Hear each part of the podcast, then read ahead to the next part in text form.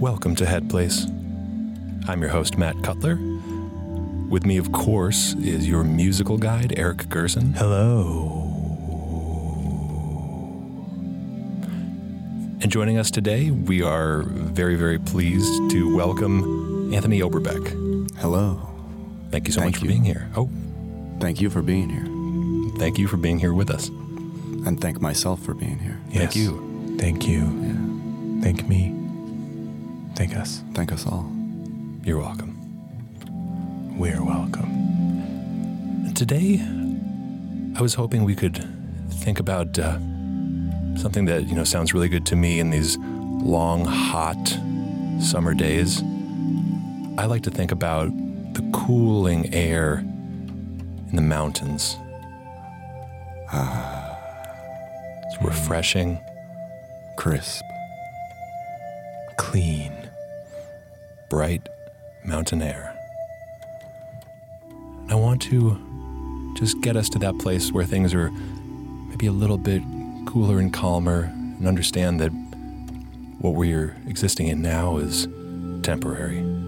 There's always going to be another, not better, but different hmm. way of being. Hmm. So let's begin, as we always do, by taking a nice deep breath in letting that breath out like a mountain zephyr rolling down the hills. And let your eyes gently close. And I want you to imagine walking in a mountain meadow. There's a little trodden path meandering through a field of daffodils, and on either side you see peaks, snow capped peaks rising up above you. Just a thin layer of snow on the path. Crunches under your boots. Hmm. Can we throw a fairy in there? Sure, Just a little fairy twinkling by. Yeah. little mountain fairy. Cold little fairy. Yeah, it's cold. It's a little lost fairy. Supposed to fly south. Lost, Lost its way. yeah, little lost frost fairy. Hey, maybe that fairy should hop up on our shoulder and walk with us down the path. It's a good idea. Come on the shoulder, little lost frost fairy. We all get lost every now and then. Yeah, you just need a shoulder to hop onto. Find your way back home. Mm. And we've got our lost frost fairy, lost no more, perched on our shoulder, and keep walking down the path. And up ahead on that path, we see a little plume of smoke coming out of a little stone chimney that itself is poking out of a little log cabin. And in the window of that log cabin is a little goat. Staring wistfully out the window. At home alone, staring wistfully outside the window. What's the goat doing in there? How did the goat get in there? Did the goat build a fire? Who knows? Why don't we ask the goat? Let's keep walking down this path. We approach the threshold of the cabin, and we see a mat laid out, a mat that says welcome. And we push at the door, it creaks open, it's open, lets us in with no trouble at all. Whoa, the goat's got human legs. That explains it. Yeah. It's a little reverse Mr. Tumnus kind of situation. Yeah. Mr. Tumnus had a human, it was a satyr, right? Yeah, he had a like a torso, satyr. human torso, and then goat legs. Yeah. Classic satyr. Ah, yes, this is a reverse satyr. A perfect reverse satyr.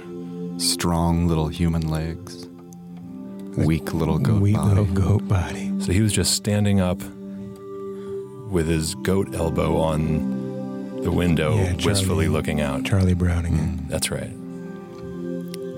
Thinking about the strange inverse of his life Yeah. as a reverse satyr. Yeah. Because, you know, satyrs, at least they have a human upper body. It lets them interact with other humans. And you can sort of overlook the goat legs. In this case, the human legs aren't really that comforting. If anything, they're a little bit upsetting. No, it's a very upsetting sight to see a goat body with human legs. He can't talk, he can't communicate. No. All he can do is run. Yeah. And run, he probably can very fast. Yeah. Run and eat cans and all kinds of trash. Let's ask the goat what he's doing here. Hey, goat. What are you doing here? Goat just stares at you. It can't understand human speech. But the goat points with his hoof, and you follow follow the hoof, and you look over at the wood burning stove, and you first you smell, and then you see a bubbling pot of stew. Oh, he's cooking some stew.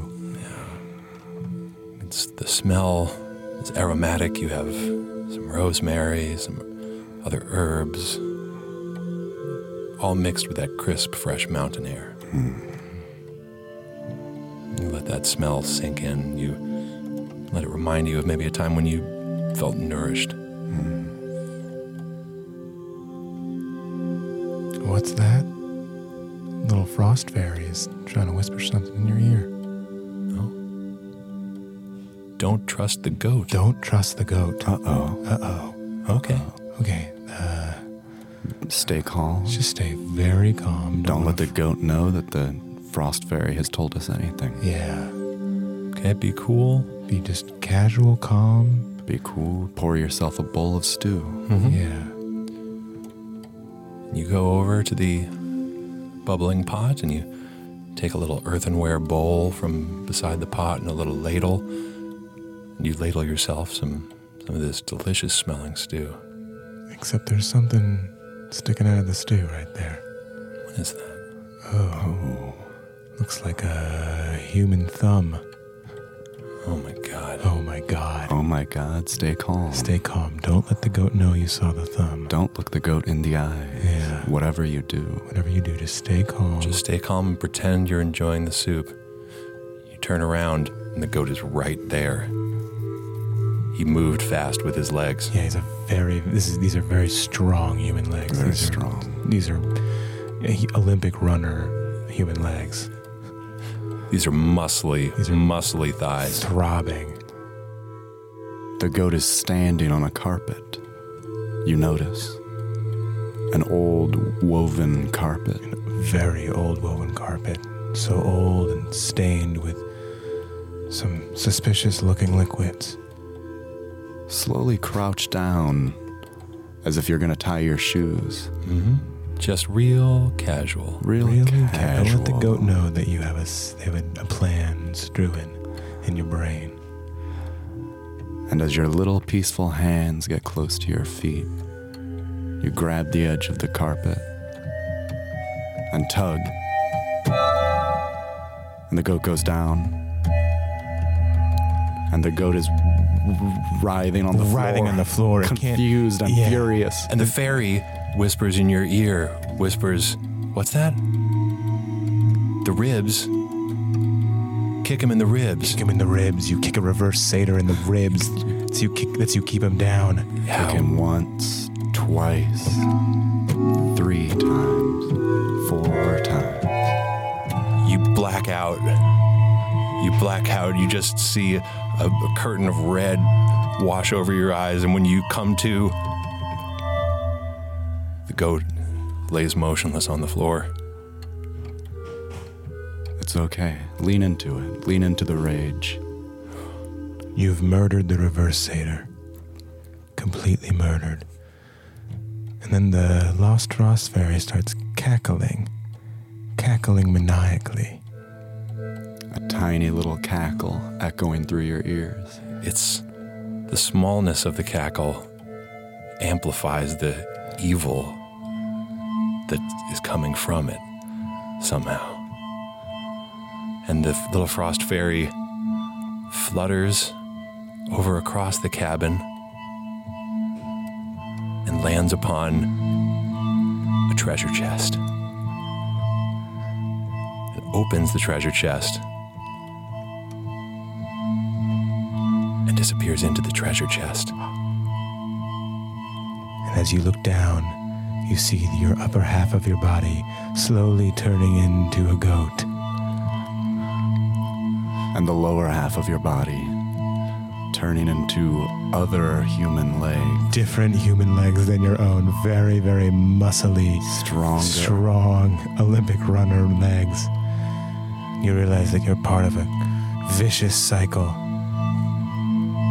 Guess the frost fairy gets her rocks off by trapping mountain climbers, peaceful mountain questers up to her cabin, convincing them to murder a reverse satyr Mm. and becoming the reverse satyr itself. Mm. And you walk over to that open treasure chest and you see the frost fairy just making snow angels in gold and doubloons and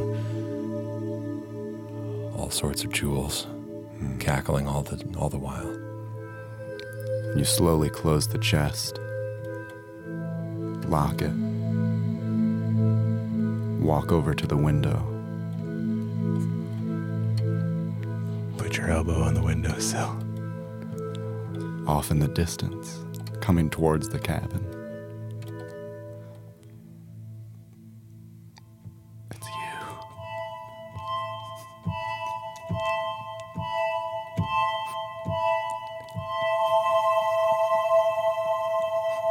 And take a nice deep breath in.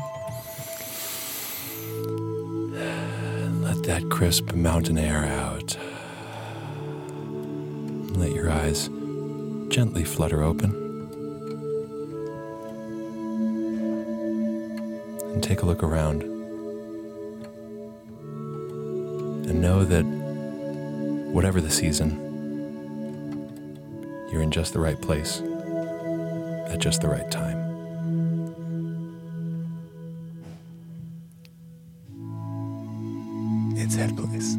This is Head Place.